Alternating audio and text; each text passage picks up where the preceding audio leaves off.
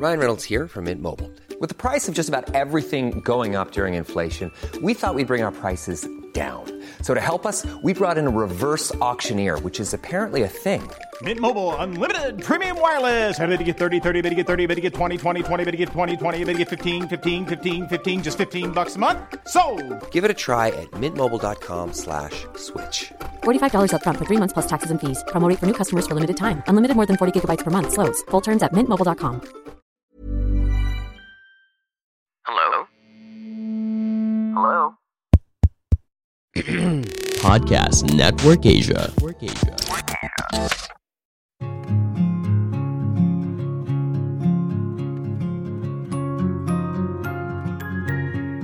Hi, hello, bonjour, hola, konnichiwa, ni hao. This is Angeli Dub, and welcome to Life in Progress. Hoping to inspire you with my life and help you become the best version of yourself as we progress together in this thing called life. Hello, everyone. Good morning, and welcome back to Life in Progress. I hope wherever you are in the world right now, you are safe, negative, of course, and finally, sana nakapag-vaccine na kayo. But anyway, so today's topic is something I don't really talk about because I don't really enjoy talking about my personal life with so many people.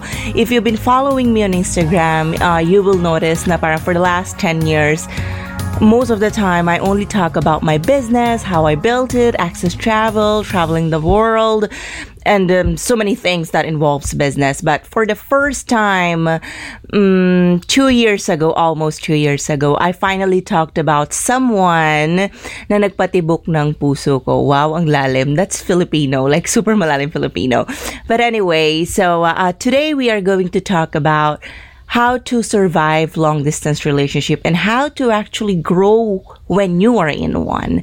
So I've invited someone who is very close to my heart. I don't see her most of the times, medyo nawala ako doon. Hindi ko alam paano ko i-describe because my relationship with her is very special and personal kasi we connect sa so many levels eh, na parang we are so same. We are both adventurous, you know, we love to travel, uh, we always love to learn from so many people around us. So, hindi ko na ito papahabain. Welcome to the show, Bella. Hi! Finally, you're here! Hi, hi, are Thank you? you? so much for having me. Yay. I am good. I'm doing well, thank you. Ikaw, kamusta ka na? Okay naman, my day was medyo lutang as we were parang talking before the show, but here surviving and about to exactly. diba? A very, very interesting um, episode on how to Yes. stay in love in LDR. I know. So, uh, I'm assuming dahil dahil yan yung topic na binigay mo sa akin na parehas tayo ng status right now. Very happy. At least tinatext every day na ako hindi. okay, babaguhin natin yan. Dapat by the end of this episode, mababago natin yung isip ng boyfriend mo and mag-text na siya every day. All right. So, Bella, um, I always start my episodes uh, by asking questions. Then from there, um, let's see kung saan mapupunta ang conversation natin. All right. Alright, so, perfect. so, first question is, Bella, how are you coping up with the pandemic? Personally. Um, personally, nako, this pandemic has been so hard. Um, parang when it started, I think mas hopeful pa ako. Like, um, I was able to do projects to help out in the community na, na I was in. And parang I, I felt like, I felt like it would end soon. So, it was realistic back then to, to really parang extend an arm to to everyone who was asking for help and I mean I still do it up to now kaya lang now medyo ang hirap na kasi I don't see an end right now to this pandemic like I don't want to sound pessimistic but you know like the vaccine rollouts have been taking longer than than we would have expected so yun lang parang sometimes it it gets to me because I still get so many messages every day and um, I get pictures of like family members who who are sick or who are in the hospital. And as much as I try to really answer everyone or try to help out everyone, I give myself now a day off, like Sundays or Saturdays. Hindi talaga ako nagbabasa na ng DMs kasi nadadala ko na yung bigat. Like, nafe-feel ko na siya buong linggo na parang karga ko na yung mun- buong mundo parang the whole week. So now I I give myself some some room to breathe. Um, Right. Kasi I also went through some personal things like um, medically, parang I also had to take care of myself. And then um, in the last quarter of 2020, I decided to finally push for my baby project, which I directed and wrote and acted in. So I tried to keep myself busy, um, I guess, during the pandemic, like everyone else, and like you, I'm sure. Um, I feel very grateful. I was able to travel for work. I was able to discover Turkey. So the pandemic has been quite busy. Pero ang weird kasi when you look at the days, na specific days, there are so many days na the whole day wala kang kausap. Yung quiet ka lang the whole day. And I'm sure alam mo to kasi you live alone like me. Yung kaya mong magising tapos matutulog ka nang wala kang nakausap buong maghapon. Kasi sarap. Nagagawa ko siya. Ang sarap sa Ang sarap, pero minsan, ang sarap sa feeling. Pero minsan may days na ang lungkot din niya. Yung parang, hala, hindi, hindi pala ako nagsalita the whole day today. pero yun. I, I just wanna add lang dun sa what you said na it becomes so mabigat. Kasi mm-hmm. parang we have to admit at some point, we can't help everyone. Di ba? True. It's our responsibility, but sort of, it's also not our responsibility. Parang, Yeah, yun, exactly. Parang there oh. are people na may power. It's their responsibility. Di ba? should be their obligation, yes. Right, right. Kasi parang tayo, mm-hmm. we're just add-on lang na help. Yeah. Oh, Diba? parang we're also just private citizens who try to help out.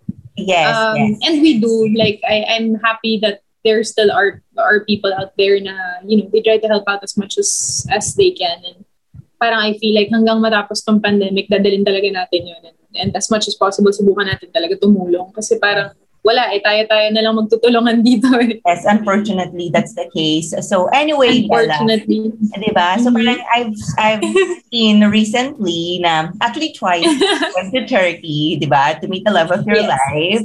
So I, I want to ask a question: How this pandemic is changing you and the way you love? Okay, um, ano ba? I'll, I'll give lang siguro a little background um, on my boyfriend. Um, actually, he doesn't live in Turkey. I went to Turkey to shoot my movie 366. So, nag-meet na lang kami halfway kasi my boyfriend actually lives in Switzerland. So, he's um, Swiss and he lives in Zurich. I've known Norman for four years now. So, na-meet ko siya nung nag-shoot ako ng Meet Me in St. Gallen. So, na-meet ko siya nung last shooting day. So he was um, a student at the University of St. Gallen while we were shooting there. Like he was taking his master's. So um, nag-meet kami na last shooting day ko. And then we kept in touch throughout the years. Like we stayed friends. We tried to date back in 2017. Pero parang wala akong experience sa LDR. Wala akong idea kung ano yung LDR. Um, I've only had two boyfriends before that and parehas yun like very long and serious relationships na parehas silang nandito sa Pilipinas. Yung pag may problema, pwede ka nalang puntahan, pwede kayo mag-usap. Ba? Iba yun eh. Iba yung instant na pwedeng ayusin yung problema. So I told him back then na parang parang hindi nag-work kasi nga um, we live too far apart. Yung time difference na seven hours was too hard. Like imagine 3 p.m. na natin, pagising pa lang siya, 7 a.m. pa lang sa kanila. Mag-start pa lang yung araw niya, patapos na yung sa akin. So parang feeling ko ang hirap, ang hirap niya i-maneuver. So, and nung time na yun, ang busy ko rin sa TV work, sa movies. So, hindi ko siya ma-entertain in my head until nung 2019, parang he, we would text kasi siguro nung time na yun, mga once a month, sometimes twice a month. Parang, hi, hello lang, kamustahan. Um, when I went to London in 2019, nagpakita pa siya, like he surprised me while I was in London. Parang, when I was visiting my sisters, we're both sweet people naman, to be fair. Siya rin, sinurprise ko siya um, in 2018 sa Switzerland. So like, we kept in touch throughout the years. And then, um, yun nga, in 2019, ng December, parang he asked me if we could try again. But more seriously this time, like to actually consider dating talaga. Kasi parang dati, hindi talaga dating. Parang may ka-text ka lang na, good morning, ganyan, or how are you? Pero actually, hindi talaga kayo. Mm-mm. So, and before, parang fully aware ako and lagi ko sinasabi sa kanya na pag may na-meet ka dyan, i-date mo na. Like, you're free to date. Like, I don't want to keep you parang Katali. locked in oo, locked with in. me. Kasi ayokong, ayokong parang alam mo yun, ayoko parang masisi niya ako one day na Because naging tayo tapos Oo, oo, hindi ko na and I wasn't able to go out, ganyan. So Right. that was my mindset before. Um, tapos ngayon, he told me nung 2019 na parang he tried dating actively, like he uh, took my advice and kasi nung time na yun, nag-exchange student pa siya sa Vienna. So, nung nasa Vienna siya, sabi ko, you'll meet so much more interesting people there. Kasi ako, everyday, nag-shooting lang. Yun lang yung buhay ko. Shooting ako, umaga hanggang gabi. So sabi ko dyan, makakilala ka ng mga tao na mas interesting. They're studying the same thing as you or kung hindi man same courses, at least students din in your uni. So you might, you know, find someone there that you actually like. Um, and he told me in 2019 that he really did try to date, but um, he still wanted to be with me more, I guess. So yun, nung 2019, we decided na parang, sige, let's let's give it a shot. Like, let's really try to date seriously. I think I'm definitely more understanding now in an LDR relationship kasi you have to be understanding. diba? Ikaw, alam mo yan, girl. Nakakapiga naman Diba? ba?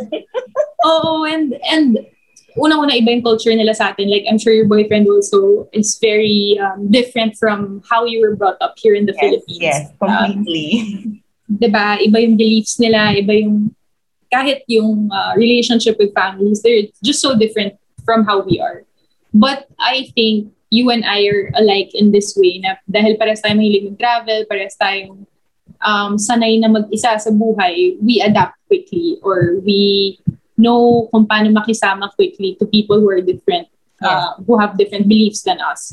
So, yun, feeling ko naka-adapt ako well sa kanya. And siya rin, he's a very understanding person. So he knows what my life is like here. So I think more than anything, the LDR relationship taught me how to be more, even more patient and even more understanding. Sobra girl, sobra. Kung dati, ano, 9, Diba? parang 15 over 10. 15 na. Sabi. Alam mo yun? Parang I always say nga, I, I'm not the victim here. I'm just trying to be the bigger person. Kasi syempre, Yeah, exactly. in a relationship, meron talaga isang medyo immature eh. Kahit na gano'n sila smart, gano'n sila ka-loving, understanding, meron talaga isang, sa parang isang department, immature siya. Like with Virgilio, gano'n eh. Oh. Parang, he, Okay. and for him, I don't need to text you every day. Parang, you have life. I have my own life. I go to work. What do you want me to tell you? Show you my reports from my office? Cute. Di ba parang, oh, okay, fine. Tapos sabi niya, oh, what, what will you show me every day? What you do, how you play with your dog, stuff like that. Sabi niya, you show me already that every day. So parang yun. Hoy, teka lang. Di ba? Pero parang um, when we meet, parang sobrang, parang hindi kami nag, nagkahiwalay for a year. Separate at all. Yeah, Oo, mo yun? parang kahapon lang kayo Oo, nagkita oo, ulit. oo, oo, oo. Parang, we went on a date, parang, sa amin, kasi di ba trips, alam mo din yan. Hindi siya yung parang, Yeah. may may gap in between na hindi kayo nagkita. Ang bilis Oo, eh, ang haba eh. Oo. Di ba? Ang bilis mag-connect. So, ayun, parang it's it's super true na parang sobrang different cultures. Kasi with Virgilio, Mm. like when he's with me, sobrang hindi ko tinitingnan yung cellphone ko kasi I'm trying to parang do what he does. Present. Di ba? Yeah. Kasi Uh-huh. parang siya, okay, I will just text my mom, five minutes, tas wala na. Pero ako, oh my God, tapos na yung time. Sige na, kahiya. Nag-dinner kami, tago ko yung phone ko. Oh, actually, napansin ko yan sa Europeans, they're very in the moment. Like, if they're Yes. with you, they want to be with you talaga mentally and physically. Hindi yung magkasama kayo pero may ka-text na iba. Ganyan. Yes, Kasi yes. tayo, sanay tayo dito. Eh. Right, We do right. that. And, like, when we eat out with friends, lagi nagsiselfone yung mga tao. Sa kanila, parang feeling ko ma-offend sila pag mayat mayat check mo yung phone. Hi, this is Mirza Season. Got lots of goals and dreams but are faced by obstacles? Join me as I help you unpack the tools you need to navigate through life's sometimes bumpy roads. Listen to my podcast called You Can Do This. You Can Do This. Available in all major podcast platforms. Yes, yes. Kaya tapos That's yung sabi true, niya, true.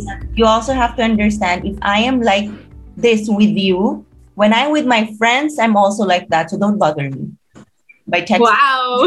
Parang ako, oh, okay. Oo nga naman, makes sense. Tama nga naman. Sabi sense niya, naman. Yes, when I'm with my family, I'm also like this. It's not like I change when I'm with you and I'm a different person out, out outside of our relationship. Parang ako, okay, fine. That's, that's, that's actually right. Parang may sense naman yun. Diba? Oh, sana lang nagte-text siya araw-araw.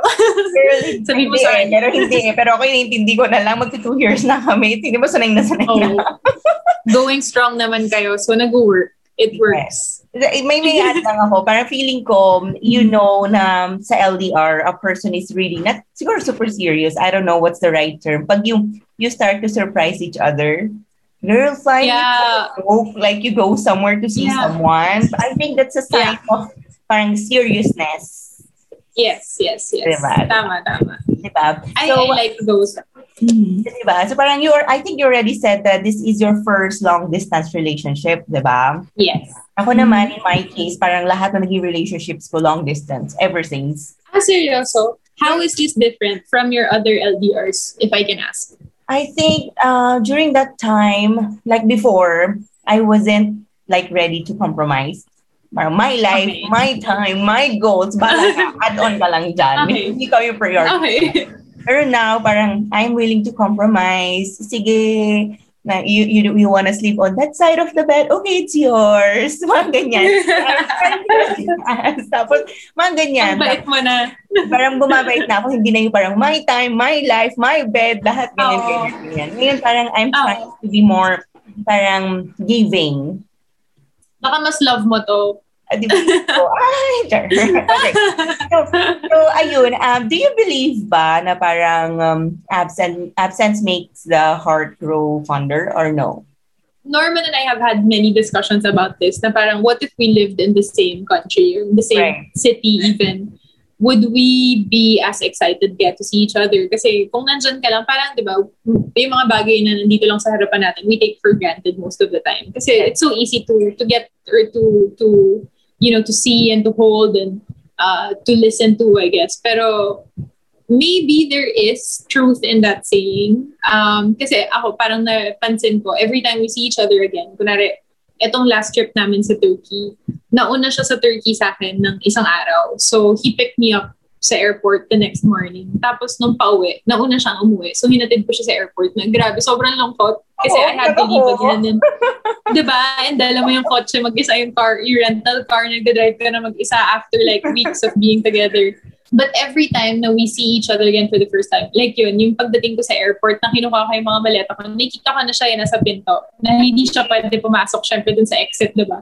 Nahihiya ako, yung parang may, may initial na awkwardness na, oh my God, anong, anong itsura ko, bumiyahe ako ng 14 hours, like, okay pa ba yung buhok ko? Alam mo yun, parang merong initial kilig and awkwardness na dahil ang tagal yung hindi nagkita. I, I always look forward to those moments to see his reaction when he sees me exit from the airport again for the first time. Like, I, I love those little moments. But I wouldn't say kasi na we don't see each other every day dahil nga nag-video call kami every day. Like, minsan, yung lunchtime niya kasi kasabay ng dinner time natin. So, 12 noon niya is 7 p.m. natin. So, sabay kami kumakain ng dinner ko and lunch niya. So, nag-video call lang kami. and We kind of discuss, like, for me, how my day was and for him, kung anong gagawin niya today. So, yun, we, we try to, like, make it a point na at least once a day, yun, mag-video call kami just to catch up or to check in on each other. Yeah, So, it feels like I see him every day. Men are so different. Women then people are so different, no? Exactly, yes, yes. So, so fascinating. It is. Because if I I feel like in my other relationships, I didn't constantly need to see them. Like, nakatira naman sa Manila yung dalawang ex-boyfriend ko, but we didn't see each other every day. I was working every day. Like, I would see them maybe once a week. Pero now it feels different nga. Maybe because it's the first time din na hindi ako nagtatrabaho araw-araw. I like to spend time with Norman every day. Kahit na maiksing time lang. So, maybe then I grew older now or maybe I matured. So, yun, I, I look forward to the little moments na we get to spend time with each other. Alam mo, I, I want to share lang, that's also what I've learned, lalo na from Virgilio. Parang he always says, Mm. if, sa recent trip namin, di ba, he flew in to Tanzania. Tapos Mm. nagulat ako na parang, kala ko joke lang. He's not talking to me, no, for five months. Kasi he What? Why?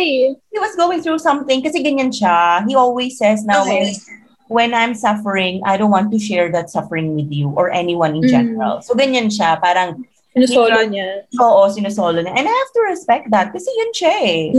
Di ba? Yeah. Tapos, he has this tendency to shut down when life is not Okay. going good. Shut down siya Yeah. from everything. Tapos he will come back. So, I know, parang medyo pattern niya na yun eh. I'm not okay kasi ang dami yung responsibilities and he's also a solo child. So, parang, Okay. So, salo niya lahat. Oo, salo niya lahat. So parang he was trying to explain to me, Bella, na parang ako, we are four siblings eh. So, pag may kailangan yung mama ko, pag hindi ako sumagot, meron siyang backup. Yes. tatlo. But, May tatlong kapatid ka pa. but with him, pag hindi siya sumagot, tatagda rin siya, come here, come here, we need you, ganyan. Okay, ganun din. So, you have to understand na I have a life outside what's going on with between us. Diba? Yes, yes. So, That's parang- actually very smart. Yes, yes. So parang for me, yung Mm. absence talaga, yung kilig talaga lagi nandun. Even sa text messages na I feel it up to now. Diba? It's it's a good feeling though. Sana hindi mawala. Sana hindi siya dahil nga LDR lang. Eh, di ba? So parang now, two days na niya ako di tinetext kasi he's, he's been sick. So parang nagpapanik siya. Na- Napa-quarantine siya kahit wala siyang coronavirus. So parang Bakit? Oo. iniintindi ko na lang, okay, ah, hindi masaya ma-lockdown, ayaw niya hawakan yung cellphone Oo. niya. Sige, i-text ko na lang siya everyday. Are you okay? Ganyan, ganyan. Hindi pa Okay. siya reply. So parang hindi ako yung parang, why are you not talking to me? Why are you not replying? Did I do anything wrong? Kasi I didn't do anything wrong.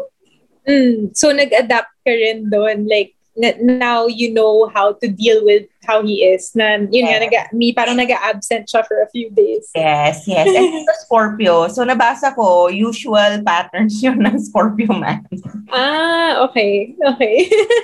Ayun lang. That's so cute. Um, eh, diba? So, um, now I wanna um, ask pala, Bella, how this relationship of yours is helping you grow on your own as a person, as a human, like ikaw lang. I think um I'm first off like I'm very very happy that um like I'm dating Norman now at this point in my life um or that nagtugma kami at this point in our lives. Nga we tried before and it didn't work out. But I'm happy because back then he was still kahit na masters na and he was working on the side I viewed him as a student. And I felt like I was a working girl because I was already shooting and you know I was doing projects left and right. I felt like I was older than him. Kahit na parang, alam mo yun, kahit na same wavelength kami, dahil nagtatrabaho na ako, I felt like hindi pantay.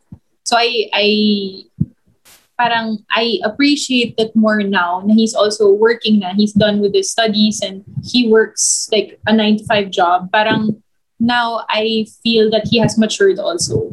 And I also have matured in the last four years. Like since he first met me, parang I'm more mellow now. Dati parang lahat ng project, if I like the script, I'll do it. Kahit tatlo na yung ginagawa ko this week. Kahit Monday to Sunday, hindi ako natutulog. Pag gusto ko tong project, tatanggapin ko pa rin yung alam mo yun, nababaliw ka na sa sobrang pagod pero mahal na mahal mo yung trabaho mo. And I know you're like this. Like, you're a workaholic. It's not also. healthy. It's not healthy. It's not, it's not something you should parang be happy about. I, I figured that very late in my life, I guess. So I'm I'm very much uh, pleased na ngayon kami nagkita at this point in our lives. Kasi yun nga, parang I feel like he matured, I matured. He helps me um, realize my dreams now. Kasi as you get older, nag-iiba yung dreams mo eh. Hindi ka naman stuck lang forever sa parang kung una mong dream is gusto ko mag-artista, hindi yun yun forever. Nag-evolve yun. Like, I want to be this kind of actress. I want to help out people. I want to, you know, try living here, living there. Mo like, you have different ideas already as you get older. And Norman is very supportive in that. And I think it's because he's also a very independent person, like I am. And you know, it helps out, I guess, na yung European upbringing, yung, yung thinking nila na it's normal and it's okay to, to follow your dreams um, and to not feel guilty about it. So, I'm happy that I have that support system na parang he understands like and hindi siya kasi makulit. Parang, na, eh, I'm not saying na ganito yung ex-boyfriends ko before dahil Pinoy sila or dahil uh, yun yung experience ko. Pero, iba eh. Kasi dati yung itetext ka maghapon na parang kumain ka na ba? Nasaan Oo, ka ano na? ginagawa Ganyan yung- mo?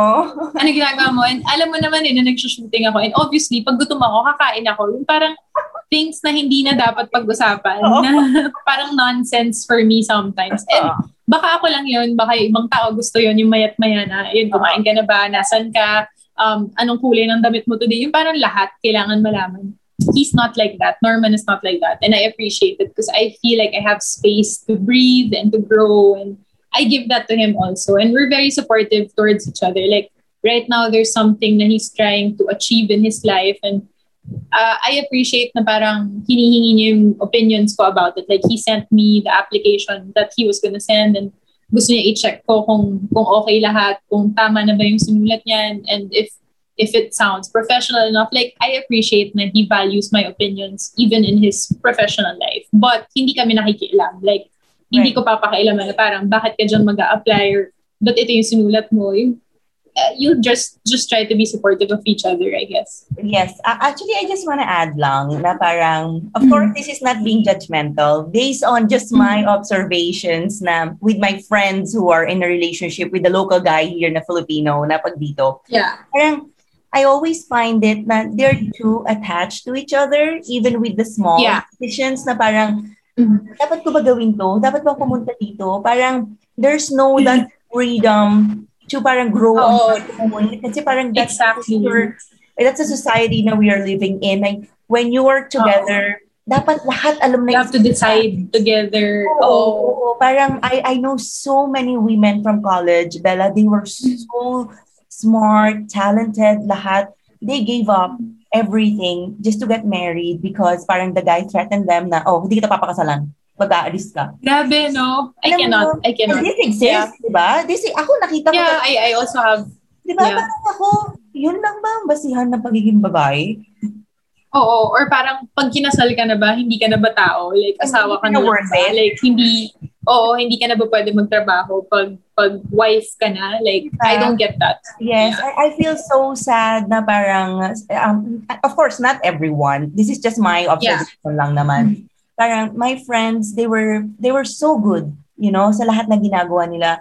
But now, um, 13, 30s na kami, di ba? Siyempre, we graduated para 14 years ago. I feel very, very sad na I'm still living my life, you know? I'm Yeah, I get guilty about that sometimes. Kasi I think we're the same age. I'm turning 30 also this year. Diba? Uh, in two weeks. So, yung mga kabatch ko lahat, either may anak na or yung iba nga parang I have one batchmate that has three kids already and she has beautiful babies. Um, but sometimes I get guilty about that na parang, am I selfish for pursuing my career more than prioritizing having a family? Kasi parang that's, that's how we were brought up, di? Na dapat parang after college, maghahanap ka na ng asawa and then after lang magkakaanak ka na. Kasi yun na yung sunod-sunod na tanong sa'yo eh, sa, sa mga family reunion, di? Kailan kayo kakasal, kailan ka magkakaanak. Oo, But I didn't go that route. Like, lahat ng pinsan ko, alam mo yun, parang they're set for life. They have husbands, they have kids. But I never felt the need to to do that because I also have very supportive parents. Like, my dad is British, so he's aware that there's more out there in the world for me to discover than just to get married.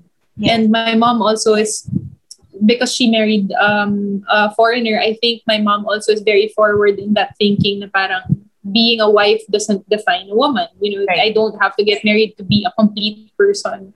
And I think you and I are both examples of that. Of Yes, my mom not because like you that. hit diba? Diba? Uh-huh. Yung parang you don't have to be what society tells you to be. And I think we're lucky na we both found partners or boyfriends that also share that opinion.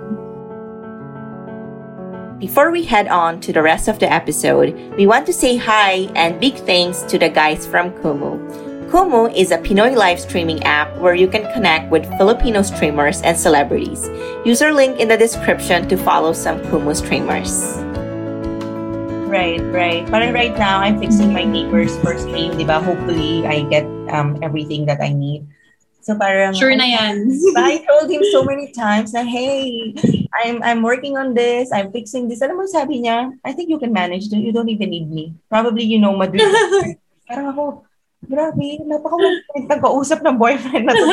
Sinabi na parang, And uh, I'm sure kinikilig na yan. Pero di ba, it also feels good na I'm with someone who trusts me that much na I don't need Yeah. help even sitting ngayon, di ba? Even dun siya lumaki, that's his, Oo. though lahat, he said, you can manage yourself, you don't need anything from me, but worst case scenario, you need something, just tell me. Pero totoo naman, That's kung good. kailangan. Oo, I'm sure. And kayang-kaya mo yan. Like, na alam niya, I'm sure mas kilala ka niya right now than anyone in the world. So, alam niya what you're capable of. And, Na- Nakakilig siya. Nakakilig mo, naman yun. nakakilig yung Oo. partner when they give you the freedom na parang, oh, you can decide for yourself. Actually, there was a time during our trip, parang may tatanungin siya sa akin na, oh, where do we go? What do we do? Ganun. Sabi ko, oh, what do you want to do? Tapos parang nagalit siya na parang, sabi niya, why did you change in a year? Normally, you know what we should do and where we should go. But now you're letting me decide what's happening to you. You've changed. But sabi go, oh, no, no, I, I, I didn't change. I still me. I'm just giving you the space to decide for yourself because I've been here for a month already. Now it's your time to decide what you want to do. cute. Diba? Cute. So ayun. Um, anyway, so yun nga, parang uh, what you've said nga, parang it's a different kind of feeling pag you partner mo. They just let you do on your thing, di ba? Yeah. Yeah.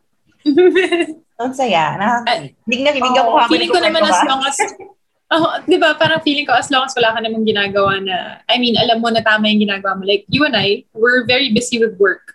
Yes. Um, there's no need for them to worry. Like I'm very happy like I told you kanina bago tayo nag-start when I shot my film in Turkey nung um, February and March. Norman was there. So he saw the process of my work. Like for the first time, napanood niya kung ano yung shooting, kung gaano siya kahirap, and ano yung ginagawa. So he knows now the reason why pag nasa set ako, pag nag-shoot ako maghapon, hindi ko talaga mahawakan yung cellphone ko. So gets niya ngayon. Like, uh, it's nice, I guess, for us people na nag-LDR to show our partners or our boyfriends or girlfriends the worlds we live in para hindi sila natatakot na ano bang ginagawa nila maghapon or ganyan. And then once they understand, yun na, they'll, they'll allow you to be yourself. Kasi th- I think we people who are in long distance relationships are aware na parang we have to level up our trust so much kasi we don't see who they hang out with. We don't know what happens. Pag tulog na tayo, anong oras pa lang sa kanila, pwede pa silang gumimik, pwede pa silang lumabas, di ba? So, ano to eh, 100% trust. But I don't believe kasi na nasa, nasa dahil malayo or malapit yung isang tao.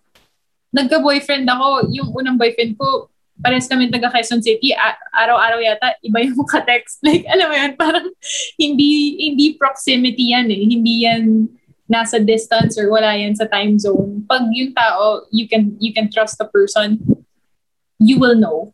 Even if magkalayo kayo, kung magkalapit man kayo, magkalayo kayo. Bella, do you believe in gut feeling? Alam mo, I've read somewhere I na do. that has something parang very uh, strong connection pag LDR ka eh. Yun yung paniniwalaan mo. Kasi Mhm. nga, as you've said, you don't see anything. Do you believe Yeah, in that? exactly. Diba? I do, I do. yun, no? Oh, meron kang ibang kutob pag um and totoo to ah kasi like meron siyang may iba siyang friends na I'm super cool with kahit mga babae kasama niya parang okay lang ganyan. But merong days na kunwari mabilis na video call may dadaanan like sa office and there's like a girl there. Magtatanong ako like who's that? Bihirang bihira but you get nga that gut feeling. And true enough like I'll find out weeks later na she tried to ask him out or she tried to ask him out for coffee ganyan not knowing na meron siyang girlfriend. So madalas totoo yung gut feel natin ah, ng babae. Like, malakas yung instinct natin. And more often than not, may reason kung bakit nararamdaman natin siya. Diba? Tapos parang, ang sakit sa chan. Oo. Tapos the whole day kang bothered. Din parang, sino ba yun? totoo, totoo, totoo. So parang, alam mo, I've learned to trust my gut feeling simula nung nakilala ko si Virgilio. Kasi nga, he doesn't share that much. Not because he's parang Yeah. hiding something. Kasi two different things yun eh. Na private Yeah. person ka o tsaka yung nag-hide ka ng something. So with Virgilio kasi wala, wala siyang social media eh. Shock, so hindi mo talaga ma-check. Kasi mi- parang yung mga postings niya lang ah, sa Facebook, kunyari maalis kami once a year, yun lang. Pero ako syempre, minsan nagpapanig ako, ang stupid ko. Chinecheck ko lahat na nag-like, no? Actually, si si Norman din may Instagram account pero private siya. But like, he only posts like once a year. Okay. So, hindi na ako updated. Tapos wala akong Facebook. So, hindi ko alam kung anong pinapost niya sa Facebook. Um, pero yun nga, we talk naman more than than you and Virgilio. So at least natatanong ka naman siya everyday kung anong gagawin niya today. Tapos ang So, malala yes. pa, kami friends on Facebook kasi yung argument niya, Bakit? ang argument niya naman on that is parang, when we first met, friends kami sa Facebook. Tapos nawala nga siya. Ito yung first year namin. He disappeared. Sabi ko, oh my God, ghosting na lang yung hindi ko na-experience. Eto na.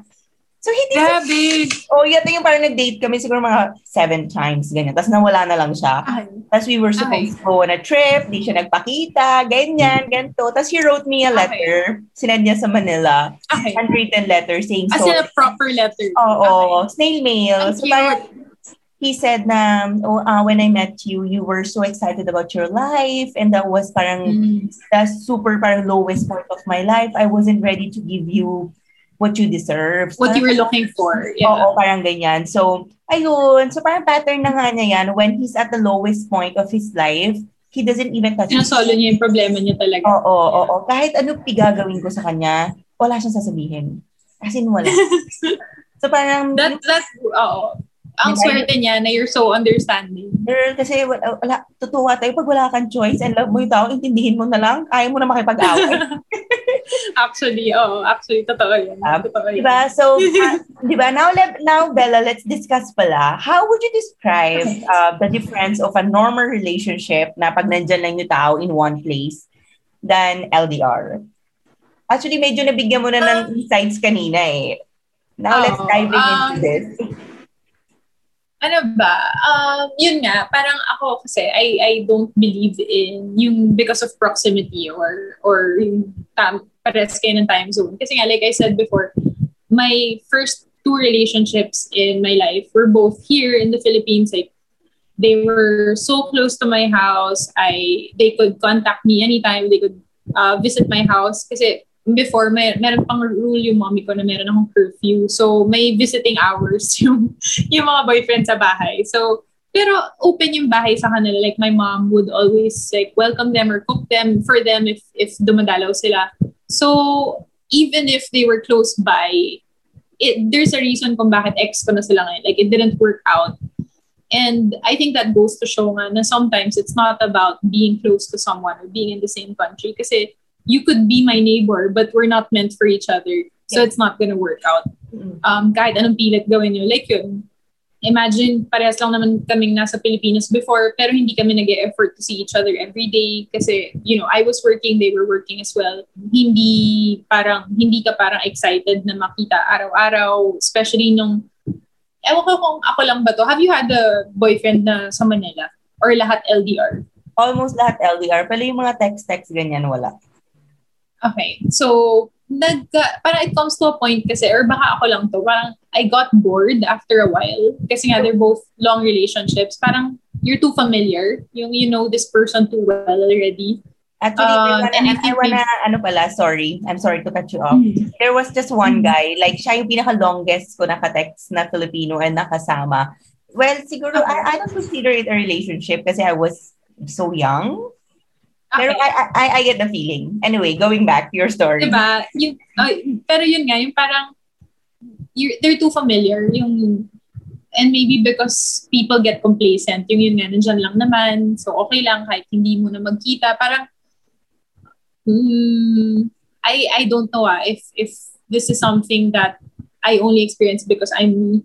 Um, maybe because also when I was in a relationship with them here in the Philippines, I was very busy with work and I was so focused on work na parang kung mamimili ako kung yung movie na ginagawa ko ngayon or yung boyfriend ko, pipiliin ko yung movie. Sorry to say. Pero ganun ako kaseryoso sa trabaho. So, wala akong balance before, which is wrong. And I admit that to myself. And that's one of the reasons why the relationships didn't work. I loved my work too much. Um, but now, I'm parang, I feel like I'm a more centered person. I feel more well balanced. So I know now the importance of giving time for someone and then focusing on my career this amount of time. So baka yun yung naging difference then. I wouldn't say it's the difference of dahil nandyan lang or dahil LDR because people change, you know, through throughout their lives like as they get older. So baka nga mas nag-mature lang ako. Diba? Pero Yeah. ano mo, I agree with you, our dreams change. Always. Alam mo, yes. Yes. parang I don't believe personally in following your passion kasi what if it changes? Yeah, exactly. What Diba if tomorrow hindi na yun yung passion mo? Yes, that's why I, I never ever follow that rule na follow your passion, follow your ganyan. Kasi what if I change tomorrow morning pagising ko? Gusto ko na pala mag-asawa. Exactly. Diba? It's So- very risky, no? Oh, Yes, tama. yes. So, yes, I I I, I completely agree doon na parang maybe now kasi parang we mature eh, you know, through experiences, time, and everything we go through. Pero feeling ko pinaka nagpa-mature talaga sa atin overall yung pandemic talaga. As in, Oo. Totoo yan. Totoo instant yan. upgrade. Naging realistic lahat ng tao. Yung parang, ah, ito yung ito yung mga pwede kong gawin ngayon. Ito yung possible ngayon dahil pandemic. So this is what I will try to do. Not like before, di ba? Parang reach for the moon lagi. yes, yes. And- Parang now we learn Oo. na parang life is really unpredictable. exactly. Diba? And that time is so important. Yes, Yes. yes. Bella, so I don't want to end this conversation, but we have to kasi I think we can talk the Oh. whole day. So, I know. uh, diba? I miss you. Diba? So, Bella, we always end our episodes with five mantras that you can give to people. So for you, of course, it's going to be about how to stay in love despite the distance and quarantine restrictions implemented. So ano ba yung mga mantras mo about love and long distance? Um, sige. Um, parang siguro mantras na lang na or parang practices that I follow. First of all, always listen. It's the distance definitely will make you listen more because um, yun nga eh, parang hindi hindi kayo magkasama. So, look out for little clues in what they're saying. Kasi sometimes, dahil sa screen lang kayo nag-uusap or sa phone lang, you know, when you ask, how's your day? And they say, I'm okay. Hindi mo nakikita yung galaw ng katawan nila eh. Kung totoong okay ba sila, you can't see for real what's happening. So look out for little um, nuances or clues of how your partner really feels like. Kasi they depend on you so much as well, even if they don't want to say so. Um, second, speak up. Like if there's something that you're feeling, if you feel bad, if you if you're nagtatampo, if there's something on your mind, say it. Kasi nga, they don't have the advantage of coming to your house when they want to. They don't have the advantage of checking how you are. So really speak up. Huwag ka nang mag, magtago ng parang nakakainis, hindi nyo na, hindi nyo napansin na, na Oo dami galit ko ako kanina. 'Di ba? Hindi, hindi pwede yun. Kasi LDR eh, you have to speak up. Na girl, di ba Um, mga lalaki or even babae, when you feel something, you Oo. have to say it. Speak up. Kahit hindi LDR, kahit dito sa Pilipinas, gawin nyo yun. Huwag, huwag nyo sanayin na pa, gawin manghuhula yung mga partners nyo. Um, third, I think, always try to um, incorporate them in your lives, in your daily lives, para they feel like even na magkalayo kayo, you value them as a partner na parang as if magkasama kayo. So try to include them in your day. If there's something exciting that's gonna happen in your, day, tell them all about it. Um, try to include them. Like, my boyfriend and I nung Valentine's Day, obviously dahil magkalayo kami, nag-set up kami ng dinner date na we ordered exactly the same food from different restaurants. Pero kung, kung ano yung magkaparehas dun sa restaurant na yun, kahit kasimple-simple na Coke Zero, pinarehas namin. Para kung nari nag-order kami dalawa in the same place. So, try to do stuff like that that are fun. And tama yung sinabi mo kanina, yung always surprise each other. It's more exciting because now you really don't expect anything dahil LDR. I love receiving flowers from Norman on normal days. Kasi yung special days, parang expected na dahil lagi siyang, mahilig siyang magpadala ng flowers. Pero minsan, a random Tuesday, magpapadala siya ng flowers. Uh, I love those. So, try to surprise each other as much as you can. And the fifth, I think, ultimately, love yourself. Love yourself so, so much that the person will feel how valuable you are, no matter how far they are, no matter what time zone separates you. They will know. And alam, alam na alam ng tao yun. Pag ikaw, you value yourself, they will value you even more. So, yeah, love yourself. Diba? I want to add lang dun sa faith love yourself. I actually asked Virgilio, what do you like the most about me? Ano mo sabi niya? You take care of yourself. Like, you don't need anyone to tell you. You fix yourself. This is what you need to do. Ako, oh my God, bakit ang lalim-lalim ng taong to? Hindi niya sinabi na, oh, you're Diba? your Sarap your kausap hair, to. your eyes, ganyan. Wala. Sabi niya parang, the way you take care of yourself, that means you can take care of me, everyone around you, and no, and not everyone Oh, that's that. so sweet. Mhm. Kinikilig ako, wait lang. Oh my God, nasa ako na magbibigay sa kanya. diba? So, ayun. Ah, kilig. Di ba? Bella, thank, Thank you, you. much. I, I No, thank you something, for having me. di Me too. And I, I'm so happy with where you are in life right now. I'm so happy for you. Thank you. too. I'm so excited for you. all your plans, your baby that you're building, and I hope everything Yes. works out. So, Thank I- you. Yes. I will invite you kung pag may screening, kung pwede na mag-screening ulit. Yes, girl. Please always Thank be you. high, and I'm so so so proud of you. So that's um, Bella's story on how you can grow um, in a long distance relationship. I know, especially nowadays with everything that's happening in the world, it's not actually easy. Even not nga long distance it's not easy because there are so many restrictions. You can't see someone, you can't be with them. Unlike before na parang anytime, anywhere, pwede kayo magkita, travel, di ba, to bond or spend holidays together. But of course, nawala na yung factor na yun ngayon. Especially in our case, a long distance na parang I haven't seen this person like since last March. So, ilang buwan na di ba? So, I am growing. He is growing. Same with Bella. Bella is growing away from her man. Her man is growing away from her. So, it's just a matter of commitment, you know, choosing the one. I don't really believe that someone is meant for us, but it's our choice and option to choose that person every single day. So that's all for today. Have a great weekend and please stay safe. Sorry, ulitin ko yun. So that's all for today. Have a great weekend. Please stay safe and one last thing, get vaccinated. That's it. Bye-bye.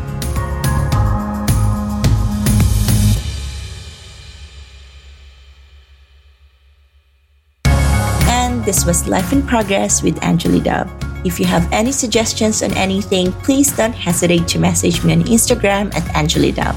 You may also check out my YouTube channel for more stories. Thank you for listening and catch you on the next episode. The views and opinions expressed by the podcast creators, hosts, and guests do not necessarily reflect the official policy and position of Podcast Network Asia. Any content provided by the people on the podcast are of their own opinion and are not intended to malign any religion, ethnic group, club, organization, company, individual, or anyone or anything.